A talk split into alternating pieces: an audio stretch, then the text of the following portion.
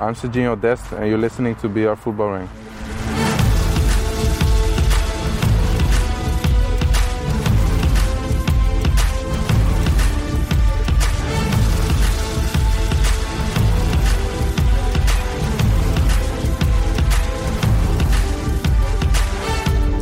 Ladies and gentlemen, this is BR Football Ranks, the preeminent podcast of princes and paupers, football's finest phonic feast, the soaring, sensational serialisation of singing soccer's song. My name is Jack Collins, the ball game bard, and I am joined, thankfully, given the post-apocalyptic state that we are entering, by the twin pillars that the Rank squad is built on. First up, the ruler of the rumours, a tycoon of transfers, Melon Maestro, Steen Jones. Still alive. Still here. Just about, eh? Just about. And, of course, the oligarch of order, the Rank God himself, Mr. Sam Tai. Still here, baby. Can't get me down. Just about. How are we, apart from being alive? A bit subpar, actually. Got a cough, sore throat. I've got chest pains. That's why today's pod is behind closed doors. Yeah, exactly. Today's pod is behind closed doors. I just want to dedicate this podcast to any of our listeners stuck inside in Italy, especially Luca Maltatsu, who I was talking to last night. Hope this helps to allay some of the boredom and that you stay safe out there. That last bit goes out to any of the Rank squad, wherever you are. We don't know how these next few weeks are going to go, but we will do our very best to keep these podcasts coming at you no matter what happens. After the first segment, we're going to be joined by a returning member of the Rank squad, the inimitable Miguel Delaney, chief football writer at The Independent, to talk the brand new Premier League Hall of Fame and who should be getting a space. But before that, it's time for Melon of the Week. The returning. We forgot it last week, mate. You forgot it. Yeah, we didn't forget it.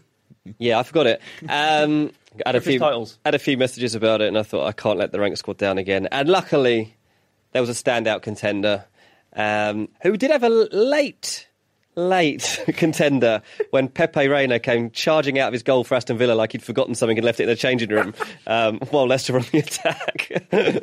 But the Melon of the Week is... Oh, hang on, you haven't done the voice? No. What? It's time for Melon of the Week. There we are, thank you. This week's Melon of the Week is... Edison. Yeah, fair enough. I mean, it's Edison, isn't it? I mean, I saw it and I was like, oh, that's handy, that's that done. Because that man has produced one of the blunders of the season, hasn't he? And it's in a game like that, a Manchester derby, a game you need something from for pride, if nothing else. I mean, he's obviously not going to catch Liverpool anymore, but he's been so good this season, Edison. And now it's all forgotten because he's passed to Scott McTominay, who scored. Do you know what? Really good finish, by the way. Yeah, I agree. To score like that. I think in the madness of the last minute and what he did, we forgot that he should have just saved the goal, first goal. You'll be like, But so as I said before many times, I don't like giving Melon of the Week to goalkeepers. They really have to do something really melonish to get it, and that's it. That's exactly the definition of it. Position with your half your goal open. Yeah. Also, I hate this, but it's like the dying seconds of the game. It was like 95th minute, of the 4 minutes of extra time. Yeah. And you have the ability to launch cannons from your boot. Get the ball in the opposition box, man. Trafford was buzzing, wasn't it? It was loud as I've heard it in a long time. That was scenes, to be fair. When McTominay put it in and celebrated, you could see how much that meant to everyone. Yeah. United are coming back. Absolutely. Right, Dean, it is Cheltenham week. But what else should I be betting on happening very, very soon? Well, we've just both had a nice little winner on Cheltenham, haven't we, Jack? Yeah, the old horse racing. But in terms of football, you'd have all noticed Harry Kane is back training for Tottenham. Nice timing to put this out, wasn't it, in light of the way that they've been playing recently. But it looks like a race against time now for Kane to save Spurs' season, save his bid for the Euros, get a few games under his belt before England duty begins in the summer. The thing is, if he is going to stay at Tottenham beyond this season, I think the club need to offer him something very, very special, because I don't see much reason for Harry Kane to stay loyal to them any longer. I think at this point, he's entering at the point of his career when the 5 years between 27 and 32 as a striker, that's your time. That's your prime time, should be. You're about to hit it. Probably around 28, 29 is when you're going to get your most goals. Unless you're Mbappé. Yeah, unless you're Mbappé. Is it worth staying at Tottenham any longer? Is he going to win a trophy with Tottenham? Now, the big problem for him from speaking to a few people is that Tottenham are going to value him at least £150 million if anyone wants to buy him. That's reasonable, to be fair, given the market. Yeah. He's currently on about £200,000 a week, which is a decent deal that Daniel Levy's given him. And Daniel Levy, as I'm told, feels quite confident that he can keep Kane, that he holds the power in any negotiations that they might want to open up. I just think that Kane's really got to think about it now, probably for the first time, and think, what do I need now in my career? Do I stay? Is loyalty enough? I don't think it is. Well, not if you want to be considered like where Mourinho Premier League Hall of Famer next year, isn't it? It's a question of where they're going to be. I'm we're going to talk about the Hall of Fame a little bit later in the podcast, but you know, something you've got to consider, and I imagine we will consider later on, is how many titles you're going to win, where these goals are going to land you. And at the moment, Tottenham, you know, they've been a brilliant side for quite a lot of years, but they feel like they're in a horrible transition period where, look, the injuries haven't helped. And you know, but given where they are and where they're going to be next year, and given the way that Kane's played this season under Mourinho, it's been different for him. And I just wonder, like, are there clubs out there that could get so much more for him just because of the players around him that could offer him opportunities that he's just simply never going to get at Tottenham? I don't know where you guys think he would fit best, but like in absence of trophy winning ability, which is how you would probably mark Tottenham right now, you need to be believing in a project to keep you around. And under Pochettino, he had the project, he had the belief. Nowadays, you can't be sure of that. So I'm kind of with you there, and I think he could play for pretty much anyone. Like, Bayern Munich don't need him because they have Lewandowski, but if Lewandowski wasn't there, he could play up front for Bayern week in, week out, and he'd be a star. He could play for Barcelona, he could play for Real Madrid, he could eventually replace Benzema. Like, he's that good. Yeah. Well, yeah, as in, the question being, he could eventually replace Benzema, but... So Real Madrid, not this summer, fine. Well, you think Barcelona, he walks into the side, no? You know, with Suarez on his, you know, way down, and with the injuries being suffered in that way. Look, I love Luis Suarez. And there's a battle coming up between Barcelona and Real Madrid, so I think it's a good point worth debating, because they're going to be fighting for signings over the next 2 years to decide who's going to dominate, the next 5 years, then decade longer than that. But we've seen how Real Madrid have been trying to grab all this younger talent. They're signing like... They're in a very, very good place. 16, 17-year-old. We talked about it in a couple of weeks ago. Absolutely. But what about those players that are about to hit their very best form, their very best years? You still need players like that. And Barcelona, it's not the worst shout to get one up on Real Madrid, who have liked Harry Kane for a long time, just haven't quite gone through with it. And obviously, they're going to have an eye on Mbappé this summer as well, and they would probably prioritise him over Harry Kane. Might be a nice time for Barca. Can you imagine if in the summer, say, Real Madrid picked up Mbappe and in reply, Barca took Harry Kane? Like, that is going to get me interested in the Clasico again. Yeah. Hell yeah. Yeah, no, there's a lot of fun things in the summer, but sorry, it's a Spurs very fans, good point. Sorry. Yeah, it does feel like this. It's a crunch point, isn't it? I think he either now stays for life, or he almost goes... His last contract was a 6-year one, but I still never believe that 6 years means 6 years, obviously, but... At this point, when he's turning 27, you know, you are starting to get towards that 30 point, which everyone kind of sees as the cut-off, and then you're on the downward slide. Unless you're Lewandowski. Unless you're Lewandowski. Or Cristiano Ronaldo. Yeah. Sam, aside from which horse is going to win the Gold Cup later this week, what do I need to know? Well, I can't tell you that, my friend, but I can spin off Dean's news from last week regarding Manchester United's pursuit of Jadon Sancho and how it looks kind of increasingly likely that he's going to leave Dortmund. He's going to cost a hell of a lot of money. That means Dortmund are going to get a lot of money for him, and that means they can consider quite a few people, and they've got quite a big pool to choose from. And I've done their scouting for them. I've done it for free, although I will accept payment if they offered it. And I've decided that they should buy Moussa Diaby from Bayer Leverkusen to replace Jadon Sancho. Mm-hmm. Should be easy enough. They'll be able to afford him with the Sancho money. And it's the same number they dialed for Julian Brandt last year, so it's probably on speed dial. Very easy conversation to have. Diaby has been a magnificent player this calendar year, having been eased into Leverkusen's side in the first half of the season.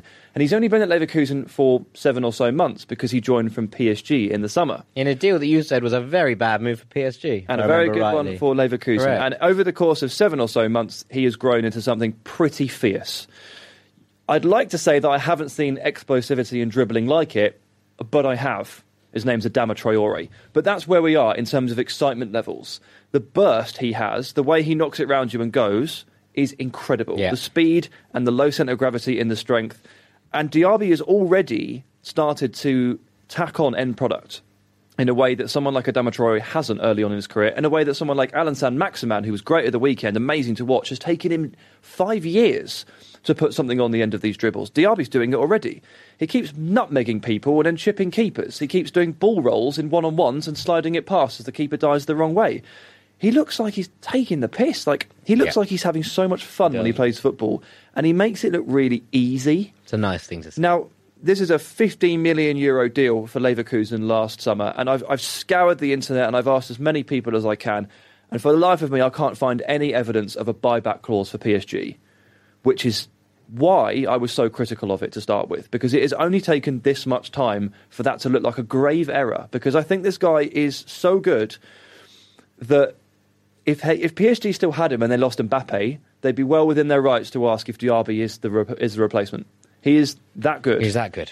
Now, he's going to cost a lot of money if he goes, and Leverkusen may not be willing to part with him and Kai Havertz in the same summer, and that would be fair play.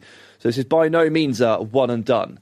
But Diaby is someone that you guys need to know, you guys need to be aware of. He's made ridiculous strides in the last 7 months, and he's destined for the top. Absolutely. Well, that's big praise. Also, anyway, we saw Paulinho make his long-awaited Bundesliga bow for Leverkusen at the weekend. Just the, 2 goals and 1 assist, was it, I think? Not bad, even if they do happen to lose the RB. They might have a ready-made replacement in the wings, so that's nice. Right, something I love this week is a bit different, and it's my latest scheme for the Ranks squad.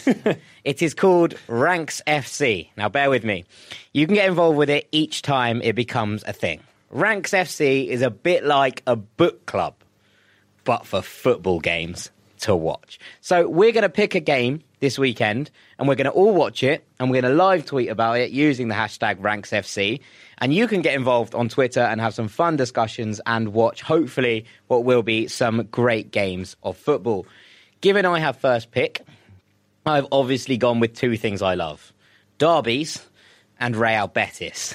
Which takes us to Seville, where El Gran Derby will be happening this Sunday, 8 p.m. UK time, 4 p.m. Eastern, 1 p.m. Pacific. And we will all be online supporting Los Verde Blancos, or I will, and watching some good old action in La Liga. It's also behind closed doors, which is going to be interesting given that it's a derby. Yeah. There's a lot of derbies this weekend, and loads of them are going behind closed doors. Obviously, the Revier derby in Germany. Yeah. There's that this. That sucks, really, doesn't it? It's very upsetting. Some of the biggest derbies in Europe. I mean, this fixture in particular, like, that's such a waste of that game. I know. Yeah, I know. It's really a shame. You'd imagine that the outside scenes will be quite special. Yeah, I do wonder, like, anyway. They're still all going to be mingling, just outside instead. We're going to rotate the picks for Ranks FC. So this one is my pick, but next week it might be Sam's, it might be Dean's. We'd love you thing, right? to get involved. Well, we'll see how it goes. Okay. We'll see what anyone actually bothers with. Like, the output is like. But yeah, if you want to get involved, hashtag Ranks FC on Twitter. You can find all of us on there. Get involved, and hopefully we'll be watching some good games and growing the Rank squad as we go. I'm going to pick a 3rd division German game when it's come my turn. Thanks, Sam. Right, well, that is all for the first segment, which leads us on to this week's big rankings after the break with Miguel Delaney of The Independent. Welcome back to BR Football Ranks, where it is time for this week's big ranking, and we're delighted to welcome back an old friend of the Rank squad, the only man more controversial online than our very own Sam Ty, titan of the Twitter sphere, chief football writer at The Independent, Miguel Delaney. Hello. Welcome back. Thank you. Good to have you back. Hi. Last time we recorded with you, Miguel, this studio was not a studio. It was 4 very tight things around a table, and look where we've come. Yeah, I know. Absolutely a beautiful setting. You know, a Hall of Fame setting. Exactly. There we are. Well, today we are going to be discussing that Premier League Hall of Fame. March 19th, the first 2 inductees, and you're going to be talking through your top 10 candidates to join that Hall of Fame. The only rules then in advance for the listeners are they have to be retired, and only their Premier League stats count. Mm-hmm. So without further ado, I'll throw it to you, and we'll start to roll through. Yeah. I think that's totally fair. Their Premier League careers only counting. The retirement thing meant I had to take out Ronaldo, Rooney and Aguero. Yeah, they are Premier League. Yeah, exactly. No and also 2, actually all 3, they're pretty much at the end of their careers now. Yeah, exactly. Like Ronaldo's never playing in the Premier League. Yeah, exactly. And Gareth Barry. Yeah, and Gareth Barry, of course. So that meant 3 made it in belatedly, just when I was informed that I had to do that. And the first of those was Paul Scholes. So at number 10, you got Scholes. Yeah, I think the issue, I mean, really, people won't like to hear this, I suppose, but This list really should be dominated by Manchester United players because they remain the dominant Premier League team, having won, 13 of them. And Scholes is around for all but two of those. The only issue with that as well is when a team is that, or when a club is that good, it also makes the importance of any single player a little less. Yeah. So as exceptional as Scholes was, I mean, that's why he's only 10 in this. And also, there's I think he was brilliant when he first came through as a playmaker, or kind of a playmaker come kind of striker in the mid-90s. Then as kind of Keane's alternative partner to Nicky Butt for the late 90s. And people forget about Scholes. He did kind of go missing for about 4 years. He did. Is that because we put him on the left for England? Maybe it did coincide with that, to be fair. I think that people actually, Scholes is one of those players that benefits from looking back at his career rather than at the time. At the time, I don't think he was really appreciated anywhere close to how he is now. You saw, I think, that kind of element of the way he changed positions was... kind of crucial, because you see him as, early doors. And he was like a striker. He was really, really close to striker, to the point where when he returned to Man United that second time round, almost. Yeah, the big return. Yeah, that strengthens his case. He left and then they were struggling, and he's like, let's bring Scholesy back in. And the very first game he played back in, it was quality. It was actually that period when Ferguson refused to sign a midfielder as well. Yeah, it was so bizarre. It's a weird one, but there we are. Paul Scholes in 10. We will roll through these first. Okay, maybe a slightly controversial one here at 9. I remember when we did a similar one for the Independent, I was a bit criticised for this, and especially because I think this player will go in very high, maybe an immediate vote into the Premier League's Hall of Fame, but only at 9 for me, Shearer. Wow. The Premier League's top goal scorer. Yeah, the thing about that is, obviously paramount in this is performance, which Shearer undeniably offered over a long time, but I think it also has to be about the impact of that performance as well. Yeah. And I was thinking about it when I was walking up here from that perspective that he's a hometown legend. I'm sure that's all he wanted. And yet, given the talent he had and given the amount of those goals, this is a player that really should have been scoring those goals to decide titles much more regularly. And he bottled it. He should have joined United. He did not bottle it. He went back to his boyhood club. He bottled it, mate. You can't really criticise that. Yes, I can. I can understand the argument that his goals didn't win titles or didn't necessarily mean as much, but he definitely did. They won the league at Blackburn, obviously. Is there an element of, that kind of Shearer-ite as to where Harry Kane is? If Harry Kane stays at Tottenham and he, sends us the rest of his career kind of playing in a high level, but never necessarily at the very top challenging for titles, are we going to be discussing Harry Kane in 10 years' time in the same vein that we're talking about Shearer now? It's a little bit of a contradiction with Harry Kane. Because everyone you talk to about him and the way he talks about himself, he strikes as basically this sort of Cristiano Ronaldo character that does absolutely everything possible to hone his career so he's the ultimate machine to win, except join a club to win something. Yeah, there is a similarity there for sure. Yeah, he's on 136 goals at the moment, Kane. So he's not really that far outside the top 10. Les Ferdinand on 149. Next season, Kane will enter the top 10 of all-time goal scorers. And this conversation probably will be had over and over again. Yeah, yeah. Who's in at number 8 then, Miguel? Number 8, Drogba. I was thinking maybe should he be a bit higher? Maybe, because they've got two Chelsea players ahead of him. I won't say who yet, but probably pretty obvious. But if you look at his influence in comparison to those two, it wasn't quite as... Especially because if you actually go back to his first two seasons under Mourinho... He didn't play or score as much as you actually think, even though he's pretty much, he would see Mourinho's ideal forward. He was obviously an important member of the team, but it was only really in 09-10 when he became a proper top-class... goal scorer. Yeah, totally. Yeah. And obviously there was the Bayern Champions League game, which is kind of a crowning moment. Well, I guess you can't count it. That's what I mean. So when I think of Drogba, I just think of Champions League. I don't actually... he was a big champion... you were about to say, Sam, he was a big game player. But big game player. For me, those biggest games that I can remember anyway off the top of my head came in the Champions League. Yeah. Well, I think even in the FA Cup final and things like that, they're not allowed to count. Yeah, and exactly, you talk about this in how it sits. I think... He won 4 Premier League titles. You'd find few people who are going to disagree with his, inclusion at some point in the Hall. I think where he sits in a list is probably the debate topic here, and I guess it comes round to you look at Drogba and you look at Shearer, and you look and again Drogba's got 4 titles, Shearer has 1, and Drogba's goals fired him and his team towards those titles. So if that's the kind of crowning factor, that's the debate, I suppose, between these two. And Shearer's obviously scored more goals. He. Put the team on his back maybe a little bit more than Drogba did in terms of that Chelsea team was probably a better all-round team. But the question then is, how much does a title count as opposed to longevity, or how much does a... You know, all of that's the does silverware trump gold? Yeah, I mean, everyone's list will be different. Absolutely, yeah. People will value things very differently, right? And for me, I'm probably a bit, not mathematical, but a bit more colder about it. It's about kind of impact, or performance and impact, and how it translates to achievement, which kind of guides a lot of this list. Yeah. Right, who's next? Next up is one of those Chelsea players, John Terry, who will be a controversial one, of course. That's more outside the Premier League. So we can discount that. Another episode. Yeah. Only measure Premier League. Yeah. But and there's an argument here about the Premier League's best ever centre half, and whether he should be ahead of people like Vidic, Ferdinand. And I suppose really maybe what separates Terry from me here is that he really was like a prominent, absolutely influential player in four different title teams? Mm-hmm. Well, three actually, sorry. But one that won it twice, the original Mourinho team, which he pretty much was Mourinho's idealised defender. Then the year that he won, did he win Player of the Year? Yeah. And they conceded like one or two goals. Yeah, exactly. Yeah. Then 2010, obviously, when they were a very different team, and he still flourished. And then 2015, and then I suppose he was still there for Conte. He was still there. Yeah. He still played a role. Yeah. But they played him for half an hour and then subbed him off in the last game, didn't they? I mean, the less said about that, I think, the better. But I think maybe even to contextualise that further, you look at Vidic in kind of isolation, you kind of only really think about him as partnering Ferdinand. Yeah. Whereas you look at John Terry's partners down the years from, Carvalho and Gallas and all of those different players that did different roles, and Cahill even towards the end of it.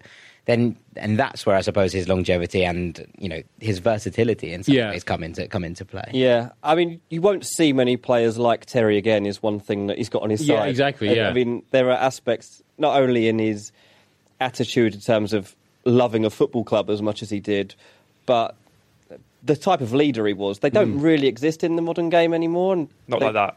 They probably won't come around again. The type of personality he had, he was kind of a dying breed of player. Yeah, yeah. And it's kind of really this Terry Butcher style, bloody nose, bloody-minded resilience. Yeah. I mean, again, if we look at the incident that's all in our minds, I suppose, the Wayne Bridge incident. But if you even go back to the height of that, and there was that game, obviously, where City destroyed them 4-2. But then, really at the peak of that, Chelsea had suddenly started struggling a bit. Terry was obviously under huge personal pressure. Then there's that game where, of course, he scores the winner against Burnley, and of course, it's a header. And there were a lot of those moments. And that is a good point, actually. I hadn't thought about the fact that he weighed in with some really important goals. Influential at both ends of the pitch. Yeah, it seemed to be good for 5 or 6 a season, which is kind of Ramos levels of goal scoring for those 10 years ahead. How do you roll around in your head measuring centre-backs against forwards in this regard? Because obviously... Yeah, you want to go with trophies. You can't help but go a little bit statistically. And I know, one thing is much easier to measure than the other statistically. Ultimately, goals will give you the extra 2 points. Defences will preserve you one. Yeah. Maybe it's a bit... It's tough. It's just part of the game, isn't it? When you choose to be a defender, I'm afraid that's the price you're paying. You're probably not going to win the personal award. Well, one thing on centre-backs is, fairly or unfairly, when I remember them, I think about how much fear they instilled when my team was coming up against them. Yeah. And Vidic was the one that I was genuinely terrified of. Like, I would, before the game, I think there's absolutely no chance that we're going to find a way around this guy. Not necessarily Terry, which... I'm not saying Vidic should be ahead of him, because I think longevity also has a factor. But these are the top two. And I don't think Ferdinand, I ever felt scared of him. In the way that I did against Terry or Vidic. Yeah, and you knew any team knew they had a battle. And that's a good kind of almost another guide for this whole list as well. And that when you saw these players, and you like how you perceived them if you had to play against them, how much fear they instilled in you. And, with Terry, you knew you were going to get a battle. Yeah. Absolutely. Well, that brings us into number 6. We're rattling towards the top 5. Another battle. Patrick Vieira. Because I suppose a lot of this list has come down to almost being parsed out among the great teams of the era, and Vieira was really the heartbeat of 3 great title winning teams. Yeah, and actually, he was the one thing about him as well. He's quite constant as a force. I suppose he kind of remains relatively the same as a player throughout '98. Where I do particularly remember him in that run in, because Arsenal had been good that season, but they hadn't. They're still only kind of bubbling under. Then it was that spring in 1997-98 when they really took off. And I think Vieira must scored about 2-3 goals in that run. I remember one of them was like a brilliant a surge forward and a shot into the top corner. I think it was against Blackburn. And that was he was just gave all of Wenger's sides, who, and let's not forget, were often seen, particularly in some of those matches against Manchester United, that could be a team to get at, whereas Vieira always maintained that the power to the team while obviously offering a proper poise and control. He was such a breath of fresh air, I think, in the Premier League when he came through, and everyone was about like, who's this midfielder? What's going on here? And suddenly, you know, like you say, the main man for three separate title-winning teams. And you know, I think of that Arsenal and those sides, and I think of Vieira. He's very much the kind of pinnacle of what those sides were about. And you know, even now, I think you find Arsenal fans being like, we've never replaced him. You can measure a player's legacy by how long, how many years you pine for another of those afterwards, and Arsenal fans still want a Vieira. It's totally so true. Much. Such a force, I think. Is a force of nature in the middle of the park. And you know, you think of those great United Arsenal battles. You think of Vieira and you think of all the things around that. And do you think there's a player like him right now? Is there anyone you can think of that you would compare to Vieira? I can't really. No, not really. I mean, because of his athleticism and his tenacity, like I can't see anyone with those. Prime Sergei Milinkovic-Savic. Yeah. Maybe the goal that best sums up for Vieira in that way is that one against Everton, which, you know, there's a powerful run through the middle, and yet still that kind of delicate chip. Yeah, exactly. Yeah. Like, there just aren't many players that also, have got both. But you've got to mix that with the defensive acumen that he had as well, and that kind of presence, and it's just really difficult. Yeah. Really difficult to find a player like that. Like this. Well, that's it. I mean, it's testament to how many greats, you know, have played in the Premier League over time. So let's get into that top five. And, here we go. And really this one, they didn't really cross over too much at their absolute best. Vieira with Frank Lampard, because it was, and actually it was just when because Vieira left, was it 2005? Yes, it was, and that was when Lampard was really coming into his peak as a player under Mourinho, and he'd obviously had like a bit of a spell at West Ham. It was almost a different kind of incarnation of player, and then at Chelsea kind of became initially under Mourinho the complete modern midfielder really. And I mean, again, it seems such a simplistic thing to look at, but it's so pronounced that you can't avoid it. His goal return was absolutely incredible. Yeah, it's like 20 a season in all competitions, right? Like, and 15 of them were deflected. He did love deflected goals, but... Right place, right time. Yeah, exactly. You know, he used to make the same run. We still name that run, don't we? That Frank Lampard runs to the box. It's that timed run. Yeah. Again, he's got a part of a legacy in that a certain action on a pitch that he did over and over again that you couldn't stop is named after him in a way. Yeah. And that's another thing as well. When a player becomes so known for one move, and you just say... You still can't do anything about it. I mean, like, another classic being one of his teammates, the Rob end cut inside and curler, and Lampard almost had it. And I suppose that comes down to instinct almost, and just nature rather than possibility.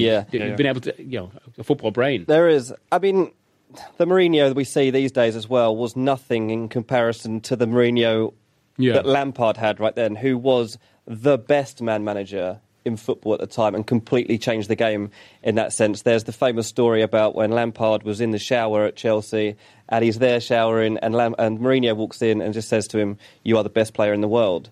And Lampard talks about it and says, obviously it was a very strange moment, but it was almost seems like a moment that changed his thinking and changed his ego, if you like, to believe that he was that kind of player. And now Mourinho goes around belittling people rather than bigging them up most of the time. He's changed, obviously. But back then, Mourinho built players like Lampard, and Lampard basically owes him his career because of the way that he was able to lift him to a level that I didn't ever think would have been possible when he joined Chelsea. Well, I mean, there's the famous interview, isn't he, at West Ham? Where it's like, what about Scotty Canham? And look, the fact that you don't know that name is, I imagine most of our listeners... Yeah, bar from that. You know, aside from that, I think it is testament to, you know, the belief that was in him, but also his ability to actually raise himself out of that mire and into stratospheres above it. And, you know, I think it's probably worth bringing up now that there's obviously going to be this eternal Gerrard Lampard debate, and it will rage forever. But I guess not in this list yet. I might say he's not in it at all. Oh, yeah. And that purely comes down to show us your medals. I think if it is a Premier League Hall of Fame, it's I think you've got to have won it almost. No, that's probably gone a bit far because you're overlooking kind of players with impact at certain clubs, but. But we're talking top. We're talking. Yeah, top five, we're talking here. Top 8. Yeah. That's true. If you've played at a club like Liverpool for that long and not won the Premier League, then it is going to go against you. Isn't it? Exactly. Yeah. Obviously, we're talking about Mourinho and what he was there. If he had signed Gerrard in the way that he wanted, and you know, in the case that so nearly came through, people forget how close I think that was that actually happening, then maybe we talk about Steven Gerrard. We would talk about Steven Gerrard in this list. I mean, I think I'd probably have him. I think I'd probably have him in there just based on what he brought to a side that was struggling. But you know, parameters are parameters, and Gerson's list is different. But if he had signed there, then perhaps he would be sitting in your list. I well believe that, to be honest. Especially top 10. I mean, I think he was just outside. Outside. We're heading into the big guns now. Okay. Yeah. You haven't said my favourite player of all time yet. Oh. But number 4 is? Eric Cantona. There he is. My favourite player of all time. You've said it now. He had to be coming. Yeah. But the obvious thing that people have gone about is transformation to Manchester United, all of that. But I actually think what really, when you go back through his career and look at it, I did a piece on it recently in relation to the whole. What have you done a piece on recently? Well, that's a lot. Yeah, in relation to the Crystal Palace incident. But then obviously the aftermath of that. And what really stands out with Cantona, I think, is that I don't think there's been a running player like him, particularly in 95, 96 when he was... There was United had something like six... Actually, I should get those stats up because I've got them here. The night... He was absolutely... the amount of 1-0 wins United had where he scored. There was Spurs, Newcastle, Arsenal, different ranges of goals. I mean, we're talking about the ultimate clutch player in that way. It really was. It just became a thing. It was like, I'm going to watch Man United weekend, it'll be 1-0 Cantona. Yeah. That was just how it was. And he just set them apart in that time when they were a good team. The comparison I would make with people who are young and didn't... Well, I was going to say, I never watched Cantona. I'm too young. You have to probably give me a case, because if I look at Eric Cantona, right, and I look at his 6 seasons in the Premier League, I look at... 5 league titles. That's impressive. But 6, 9, 18, 12, 14, 11 goals. Look at Matt Letizier's goal record. 15, 25, 19, 7, 13, 11 in a far weaker team with far worse players around him. Did it by himself in a very similar from what people say. Generation, mate. You're looking at stats. And against that, and to give a stat, I've got it here now finally. So that 95-96 season, with the crowning moment of us being the 1-0 against Newcastle, that was one of 9 games where Cantona scored the decisive goal, sometimes the equaliser, more often than not the winner. 5 of those games are 1-0 wins, with 4 of them coming in the last 10 games. So we are talking, if you want to run in, player for the run in. So you think, like back then, most teams played 4-4-2, and Cantona was your target man, and then he was just teeing up whoever was around him, whether it's Giggs, whether it's Mark Hughes, whether it's whoever was playing around him at that side. In terms of what he brought to the club, United at the time were kind of like how Liverpool were before Van Dijk arrived. Yeah. So they were a big club, they were a good team. They weren't a winning team, and Cantona brought authority, he brought the ability, and he brought the mentality that turned them into the best club of the next 20 years. And so that's the comparison I could make in terms of like the mind and the kind of body that Van Dijk's brought to Liverpool.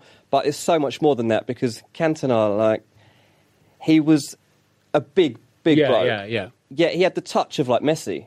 It was unbelievable. Like the little flicks he had, the way that he could bring a ball down. You're basically describing like Zlatan style. He was like, he was very similar to Zlatan. He was very similar to Zlatan. And I was actually at the game when he kung fu kicked the fan. I was at that match. That was Dean. And do you know what? That was quite a scary night. Like, really? There was aggression on it. Yeah. I was a young kid. And I saw the other day people comparing like when Eric Dyer went into the stand and saying, "Oh, it's like the Cantona moment." That was not like the Cantona moment, because it was so fiery in that second, and everyone was riled by it. And they're like, "What's he done? Like, he's actually assaulted someone instantly." And the police are here. It's insane when you actually look at it. It's crazy what happened. It's crazy. And like, we won't get into the ins and outs of like what was said and whether. You know. But the thing, I mean, the context of the guy he did it to and what was said to him. Rather than take away from Cantona, you have this big spoiling mark, but it's become kind of, it's only added to his mythos, because he didn't just, attack a random fan. He didn't. Exactly. Did his temper mean you didn't put him any higher in this list, and like the fact that he did that? No, the only reason he wasn't higher, I think, because, maybe this is a little harsh, but he played in a lesser quality Premier League era. Yeah. He just... There's nothing he could do about that, but that's the way it was. It's hard to shake when you go back and you look at these highlights and these goals. The pitches are an absolute mess. The aesthetic is completely different, and it does hammer it home. It is hard to judge players from different eras, for sure. Yeah, totally. We've got to our top 3. Obviously, there are only going to be 2 people inducted next week on March the 19th, but I think this is the point where, we really start to dig into these people. So who have you got at 3? We're judging you now, mate. Number 3, Ryan Giggs.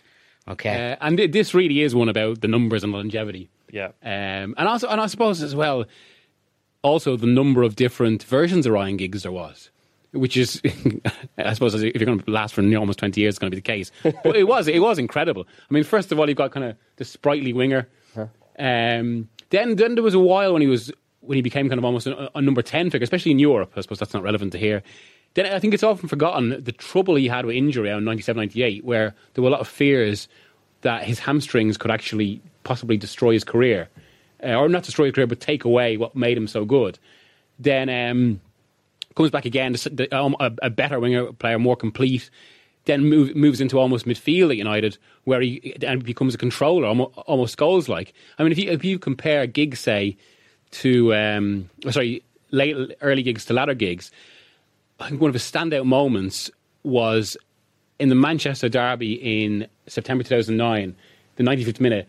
Owens finished, obviously, what everyone remembers, but Giggs' outside of the pass ball was Scholes-like for that. Yeah. It was incredible. Yeah, yeah. The vision out of nowhere. I've got two memories of Ryan Giggs in two different areas. I've got shaggy-haired, hairy-chested Ryan Giggs scoring that goal against Arsenal. In the FA Cup. In the FA Cup. Blitzing the left wing and smashing it into the corner, and a sort of greyer-haired, short-haired Ryan Giggs patrolling the middle. You can't get near him. He's 1 second ahead of you the entire time. Yeah. Those memories are potentially 15 years apart, 12 years apart. Exactly, yeah. He's at the top of the game in each instance. My favourite Giggs was definitely the 17, 18-year-old Giggs, because he used to... He'd get the ball. He was so left-footed, barely ever touched the ball with his right foot. It was literally for standing on. And he would just run and dribble and swerve between people. He would use his body. The ball wouldn't actually move. Yeah, that's the thing, yeah. And he would just move his body, and the players would be falling over. And the ball has actually moved. It's just that his body, he's just tricked everybody. Yeah, his feints were just unreal. It was almost like he was floating as well. As you say, it was if you didn't really need to touch the ball, but the ball was going the same speed he was. Absolutely that. Yeah, and his pace was unreal. His crossing was brilliant, and back then when he first broke through, of course, crossing was a major part of the game. Yeah, two strikers in the box. Yeah, absolutely. Yeah. Well, his delivery was unreal. Another vintage moment like Giggs cross just days before the Cantona kick, when Cantona, another clutch Cantona goal, he got the winner against Blackburn in the title race. A late goal from a brilliant Giggs cross that was basically begging to be headed. Yeah, absolutely. That. And he got that cross because he was a Henningberg challenge, a brilliant sliding tackle. Yeah. And he just immediately gets up and whips the ball in. Yeah. I think maybe Ferguson even said this himself, but Giggs was as responsible as anyone for basically just ensuring that what the manager wanted went in the dressing room and ensuring that everyone rose to a certain level. Yeah, absolutely. Does that sort of Wayne Rooney actually, or no, it was Carrick. We interviewed him last week at the Pro Licence course, and he was talking about that story when he first got to United. And they were winning, I think it was either 2-0 or 2-1 against Watford away. This was one of his first games, and he just arrived from Spurs. And this was the Spurs dressing room, this would be great. We were coasting, good away win, lads. Yeah, Ferguson came in and absolutely volleys them because how poor the performance was. But he particularly goes for Giggs, almost as a lesson as well to the other players there, because I suppose he knew Giggs could handle it. But Giggs started having a few goes back, but then apparently Carrick spoke about how it got really aggressive.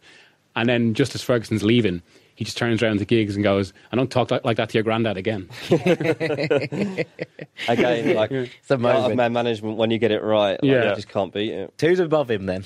Yeah. Thierry Henry. I mean, this is a player that definitely was, I should have actually led with the description first, a player that definitely was the best player for his team for a long time. Yeah. Yeah, Henry. And I think, good as Vieira was, I think it's really by a distance still. I think I agree. I'm just really proud of you for your objectivity here as an Irishman. Well done. I was waiting for someone to drop it. Do we have to? He's only basing it on Premier League, so he's not talking about anything outside of that international football. Yeah. I've got my rationale for it. But no, he was... But also I think in that era, I mean, obviously we mentioned Cantona earlier, where the Premier League was growing in profile and in diversity, and it had gone up to an international level. Yeah, even when Henry first came in, it probably still wasn't absolute top level in the way that Spain still was at that time, and Italy was just starting to decline. So it didn't have too many kind of Ballon d'Or level players, but Henry was undeniably one of them. And there's even the argument about whether he was maybe the best player in the world going into the 2002 World Cup. Yeah, I mean, Arsenal became invincible because of Thierry Henry that season. He was just unreal, and I think it was his best season. I think he found it. You were never really going to get anyone live up to that kind of standard again. And if you were to compare him to someone, Kylian Mbappé is an obvious one, and I think it's fair. His runs are almost identical to the ones Henry used to make. His finishing's very similar. He opens up his body in the same way. He goes in behind defences in the same way. Yeah. And he started off as a winger and he turned into a striker. And the way that he finished things was just unreal. He could produce things for himself. There's a goal against Man United where he kind of chips it, swerves and volleys it into the far corner. Over Barthez, I think it was. Unbelievable goal. And then there's the other ones where he would just do little dinks or just sell the keeper one way and slot it. Penalties, whatever it was, you could just count on him through those years, and Arsenal will probably never see someone like that again for them. It was also probably 5 years, at least 5 years, or half a decade of really world-class output as well. And I don't think there's too many that can match it, particularly on forwards. Yeah. Even Ronaldo, who obviously doesn't get into this list because of... the regulation. Yeah. he really had 3 seasons of that in the Premier League. Yeah. And even maybe marginally dropped in his last season. Interesting, actually, because where would Ronaldo rank? Because of that fact, like you say, he didn't have that many... By the end, obviously, he was amazing. It took a couple of years It took a couple of years where he'd do a lot of step-overs and just literally run out of pitch and just end up in an advertising board. I used to find him quite amusing to watch. Because he was so self-centred. It was a bit of a joke. Yeah, especially to begin with. It's a hell of a transformation for him. But when he used to have the little blonde twiggy highlights in his hair and just run it out of play constantly. Yeah. But Henry would still rank, if say Ronaldo was retired right now, I still think you'd have Henry ahead of him. Well, this thing, I'd say as a forward, and maybe as a Premier League player overall, I'd say Ronaldo's 07-08 season was better than anything we've seen. Especially 42 odd goals. Yeah, and especially because of what it achieved as well. Yeah. But I think that's the highest level we've seen, but I think Henry had a more consistent higher level. It didn't quite get to that peak, but if you average it out, it came close. And for a longer period. To go back to something Sam said earlier about players that you were absolutely terrified of. Yeah. And Henry, for me, was the scariest. When Fulham used to line up against Arsenal, I used to see Henry there in the gloves, gliding, and he'd be like gliding in off the left. It's flank. Almost like, how many is he going to score today? It wasn't like a... And bear in mind, at this point, Fulham were a good top 7-8 Premier League team. It wasn't like it was last year in the Premier League where Fulham were getting battered every week. This was a decent side that often beat United, especially at Craven Cottage, that often beat the big teams. But you'd look at Henry and you'd be like, nah, not happening today. It doesn't matter. And again, another player that you knew what was coming could do nothing about it. And it's amazing how many keepers were just done by that finish. He did it so many times. Yeah. Some people are going to be thinking right now, they're like, there's no players left. Who's that's the thing. I mean, coming into this, I had a top three, and it was Henry and Giggs and Shearer, who you have in ninth. Yeah. I've got you second and you third and you ninth. So where are we going with number one? Right. Who's number one? I thought this was where you might say about national bias. And I think it's because of just how much he psychologically dominated both his team and the opposition sides. And ultimately, he was the most important player for a series of title winners. So I think that's probably truer of this player than anyone else. So it's, and for more titles. So Roy Keane. And there's a classic story that, from Ian Wright, where, I think this just sums up the kind of just how much Keane just completely consumed the Premier League and kind of how much he was the standard, really, which is when they'd apparently played before and Keane basically taking the piss out of him by saying, where's your winner's medal, Righty? Where's your winner's medal?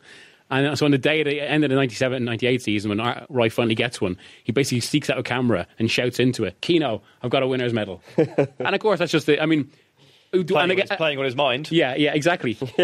And they have that winner's medal, you could even argue, because that was one of the seasons when, and it's amazing how much this often just coincides, it was a season where Keane was missing for the majority of the season through a cruciate injury, and United did him win the title. Yeah. So he comes back, they immediately win 3 in a row. And I mean, he's just, the force of Keane was incredible. Yeah, I mean, he had a will to succeed unlike anyone I've ever seen play football. Yeah. He was unreal. He was pretty horrible. He was a vicious person, and his leadership qualities probably would be deemed illegal in some dressing rooms these days. Industrial bullying. Yeah, you would be done for it these days. Yeah. But it was a level of nastiness that you actually needed back then. And you've got to remember, especially when he came through like in the mid-90s with United, and he took over the armband from Eric Cantona. He lifted expectations at United. He kept them so high, and he would not let them slip at any cost. Roy Keane was the best midfielder in the world while he was playing, wasn't he? Yeah. Is there a modern-day equivalent for people listening that didn't watch Roy Keane? Is there a player or a couple of players maybe, that's the kind of figure he was, that you might need more than one player to show how important he was in the middle? I thought in terms of engine, at least, SEM was similar. Yeah. But yeah, geez, I've seen people compare him to Kante, and I think, well, Kante, in the sense that he covers every inch of grass, like Keane used to do that, but Keane could pass, he could head it, he could tackle, he would score goals when you needed them as well, and he just had a bit more about his all-round game than Kante. He obviously was a more horrible person than Kante. A little bit the aura of Daniele De Rossi in some regards. You need the aggressive streak to use it. So between 95 and 2001, 6 years, the only title United didn't win was the one where Keane was injured and out for the season. And even in between that as well, I think that injury was key, as well, not just for that season, but in terms of the transformation of Keane, because he went from this kind of all-action, running-everywhere midfielder but to one who became a properly continental, really complete player. Yeah. And I think it's often underrated how good his passing was. His passing was good, yeah. Hey, it's because it's such a dominant trait will take over everything that you analyse about a player. I do think the reason for a lot of people Keane won't come as high as he has in Miguel's list, he did take it too far too often, and the way he would tackle people, everyone will look at the Haaland challenge as one that everybody will have seen at some point on YouTube, I guess. The other Haaland, not Erling. Yeah, Erling Haaland's dad, Haaland, Haaland, was taken out by a knee-high Roy Keane tackle, which has become kind of like... cult, almost. The flip side of that moment is, he did that really because of the moment that actually cost him that year, which was when, in a game against Leeds in 97-98 in September, he was having a bit of a running battle with Haaland, stupidly chased after him and did his own cruciate. Well, thank you to Miguel for that. Don't go anywhere, because coming after the break is a fully stocked Bleach Roulette, and as always, Sam's famous nonsense ranking. Welcome back, Rank Squad. Abandon reason, abandon rhyme. Hold on to your hats. It's roulette time. Nobody loses. We all get to win. Dean, start us off. Give her a spin. Okay, your current favourite for the Champions League, Jesper M33. Now, I know, Dean, that you don't like anyone in this year's Champions League. I wouldn't be against that. It's bad. It's so bad. I watched a lot of games at the weekend, and the only teams I was actually impressed with were Chelsea, which hasn't been the case for a long time, and Bayern Munich. Yeah. Like, everyone else, whether it was Liverpool, whether it was Juve, whether it was Barcelona, Real Madrid, like, nobody seems to be taking this season and making it theirs. Obviously it is Liverpool's year, I totally get that, but they've gone off the boil a little bit, and now they've got injuries, so they're having to just get through games at the moment. I'm sticking with Juventus, just because I've said it since we did our pre-season prediction. Why change? They're 1-0 down, yes, but I've just got to stick with them because they've got Ronaldo and they're a pretty good team. If no one else is convincing you, why change? Yeah, exactly. Yeah. I haven't seen anything to convince me that there's one team nailed on to win the Champions League, and I couldn't tell you who even deserves it. Yeah. City, maybe, just because, they've been obviously not been great in the league. They've been a level off. But I wonder is going to be one of those seasons where a team looks very different in Europe because they've got a sense of mission about them. In that sense, the prospective ban could actually psychologically help them. And I was very impressed. But on all or nothing, ignore the series. It is all or nothing. Yeah, exactly. And I was in the game in Madrid where they won 2-1. And I think what was particularly impressive about that from just a pure team point of view was that for the first hour, especially when Madrid went 1-0 up through an error, or through a series of errors, it looked like this is the same old City in the Champions League, done again. And they really responded well, and by the end of the game, we're in full command. I think if they can hit their best level, which I think they possibly can in the Champions League, they'll win it. Which would be a controversial story in itself. Lovely. Yeah, they'll love that on City Twitter. I'll cut that up for you. I don't feel the need to change from Liverpool, and I'll just call it a blip. Call it a little bit of a rough patch. Fair enough. Yeah. I did give Atletico Madrid absolutely zero chance of winning this game before it was played, and they did win the first leg 1-0. And obviously with Alisson probably out of the return leg, obviously we record this week, so the timings are a bit dodgy, but. I don't really see a reason to leave Liverpool. And if I did, I would say Bayern Munich, because they are the only team that I watch and think, oh, you've got a plan. Yeah. Well, honestly, I don't know what Hansi Flick's come in and done there, but a little bit. But in terms of actually what he's offered and what Bayern look like compared to what they look like in September, and we were saying this off air the other day, that if you'd said to me in September when they played the Super Cup against Dortmund that Bayern would be probably the strongest team in Europe come February, March...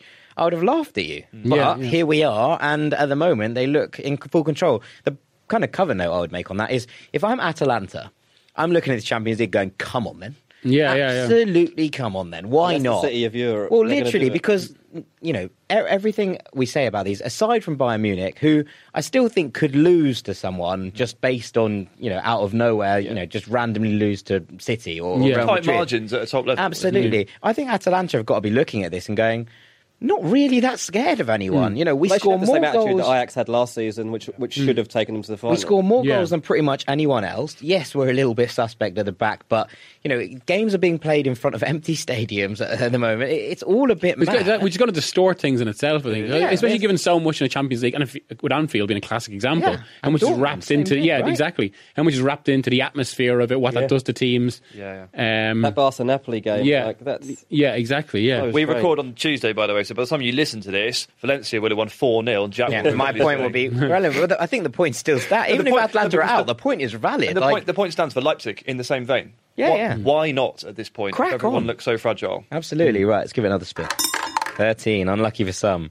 Okay, this is from Nikola Angelkovic. I really apologise if I've butchered your name. You probably haven't. Right? Should Chelsea play Billy Gilmour even when everyone is fit? Sam, I know this is a cause close to your heart. Yeah, I want to see it over a longer span, and that would obviously mean continuing to play him, because then you can figure it out. And they probably need to know exactly how good Gilmour is and how well equipped he is to play in the first team ahead of the summer, because it will shape what they do in their business. Have you been at either of his games? I was at the Liverpool game, and there was a slight investment here, because this is a little bit of a name drop. But about 4 years ago, I went to a youth tournament near Paris, and we got talking to one of Barca's top European scouts, and Gilmour wasn't there because Scotland weren't involved. It was an international one, and we got into the subject of basically, players in Britain or Ireland who were anything like the level. And he said the one player who we think in Britain that we'd want as a midfielder is Gilmour. Is that Barca? No. This was 2016. Right. So but this is Barca. 14? Yeah. 14 years old? Yeah, and it's, even then, it's one of those things, the name has always stuck with me because of that. Yeah. And he going to remember it. And he did say, he said at the time, everyone in England wants him, we want him. And I can't remember if he said whether he was going to Chelsea, but it wasn't too long after Chelsea did really well to get him, didn't it? Half £1 million for a 15-year-old when he signed from Rangers to sign for Chelsea, which is a lot of money for a 15-year-old. Look, it doesn't look like it now, obviously, given that he's waltzed into the first team and been very, very in control. But at the time, you think been like, £500,000 for a 15-year-old? That's nuts. Based on what you just said, how many people do you think are going to run in the summer that Barcelona are trying to sign?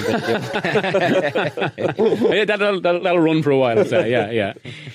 Dean? But he's actually exactly what Barcelona are missing at the moment. Yeah, no, very fluid, very nice, Just a nice player. Look, I think Frank Lampard has to play on feel-good factors at this point, because that's when Chelsea have been at their best, when there's players that are just high on confidence and fitting into a system. At the Everton game at the weekend, they completely overran them. Yeah. Everton, I don't know what they were playing with their formation, really, and then in midfield, Chelsea just tore them apart, and that was the game done. But you stick with it.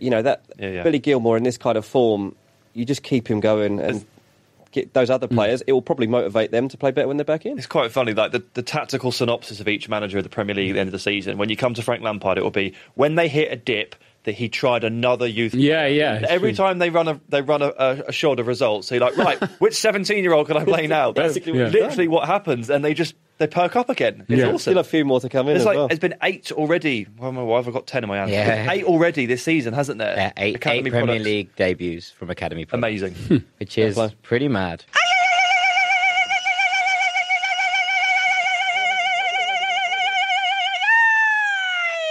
There you go, Sam. What's in the bag this week? So I actually had something really, really good planned with regard to football TV pitches, but our editor Sean made a good point, is that Miguel, like, you might genuinely be the only man in this industry that takes as much flack, or perhaps even more than me. In fact, your Twitter mentions column may actually look more nuclear than mine. So we wanted to start a conversation about the biggest types of troll on social media. So Sean said, like, what are the biggest three types, or, you know, the most aggressive? Mm. And while I was trying to figure it out, it sort of struck me that actually they fall into three really clear categories, and they're all player-led. So just contrast this with your experiences. So at number three, and this is not as much of a problem now because he's left Chelsea, but any Chelsea fan with an Eden Hazard profile picture on Twitter was vicious. Right? And that convoy of people has actually converted themselves into a set of people who now have a picture of Mason Mount with a red X through his face. I don't understand any of it, but that happens. Like, there are people out there with red X's through Chelsea posts. Some of them are Jorginho. Those people really like Sarri. They're the ones that hate Mount, and then the ones that do like Jorginho like Sarri. So it'll be a picture of him smoking or a picture of Jorginho. It's a mess. It's an absolute mess. And Chelsea have been, I think, the most toxic fan base on Twitter for the last 2 years, which is a pretty serious achievement considering Liverpool are around. Right under our FFP. There you go. Yeah. Number two is the Salah fan. I've had multiple semi-serious death threats from Salah fans, mostly because I leave him out of, like, team of the year or an all-star Premier League team, like, basically complete theoretical stuff. Theoretical and fictional stuff that will never happen. And yeah, I woke up the next morning and that's me off Twitter for 24 hours. The Salah fans, they really back their man. He has brilliant PR. He doesn't have to pay for it. Mm. And then number one, it has to be, I'm going to conjoin them, it's the Messi Ronaldo vibe. Yeah. Because, and you don't even have to post about them nowadays. No. Have you seen the state of BR Football's mentions? Yeah, no matter what is going most on. Days, yeah. You could post something about Harry Kane, and the first 10 replies will just be like pictures of Messi and Ronaldo. And what are these people going to do when they retire? I don't know, man. Which isn't too far off. I want to know what these people do every day. Yeah. Like, do they have, like, are they really good at coding? And have this stuff, like, set up so it just posts because it's a media as well. Like, BR will post a thing of just some stadiums. Yeah. And, like, these are nice stadiums, aren't they? And suddenly there's, like, 15 comments. Like, half of them will have, like you say, big X's through Ronaldo. Half of them will have, like, Messi with a bottle on his back. Yeah. There's all sorts of things going on, but it's really quite toxic in there. There was a good one actually the other day I saw, which someone had put an 11, like a Barcelona 11. And every single player in the 11 that Messi had played with had won an international trophy except him. So every player's face is replaced with the international trophy they've won. So Semedo's obviously won the Euros. You've got you've got Piqué, you've got Mtiti. Yeah. They've all won something. Even Ter Stegen's got a Confederations Cup, and it's just a picture of Messi crying. It's really good content, but, like, it's now everywhere. Yeah. Yeah. And this is the way. Any time you tweet about something like that, it's just game over. It's going to be Mbappe and Billy Gilmore in future. Right. Well, that is us all wrapped for this week, and all that is left for me to say is thank you. So much this lot. Firstly, to Miguel Delaney, how can the listeners follow the melodrama of your online presence? Twitter, Miguel Delaney. There we go. As ever, thank you so much to Dean Jones. Cheers, mate. And Sam Tai. Thank you, mate. I've been Jack Collins. Thank you so much for listening. One last request for you. Get your phone out and send a mate who'd like this podcast a text or a Viber or a WhatsApp or a Facebook message. I don't care, really. Just one of them. And tell them to have a listen, subscribe and join the Rank Squad. We're on Spotify, Apple, Stitcher, YouTube, you name it. We're there. We'd massively appreciate it. And as we keep growing, we want more and more of you to get involved. Medal of the Week suggestions go straight to Dean Jones. We'll see you for Ranks FC at the weekend if you want to join us. Big love to the Rank Squad. Peace.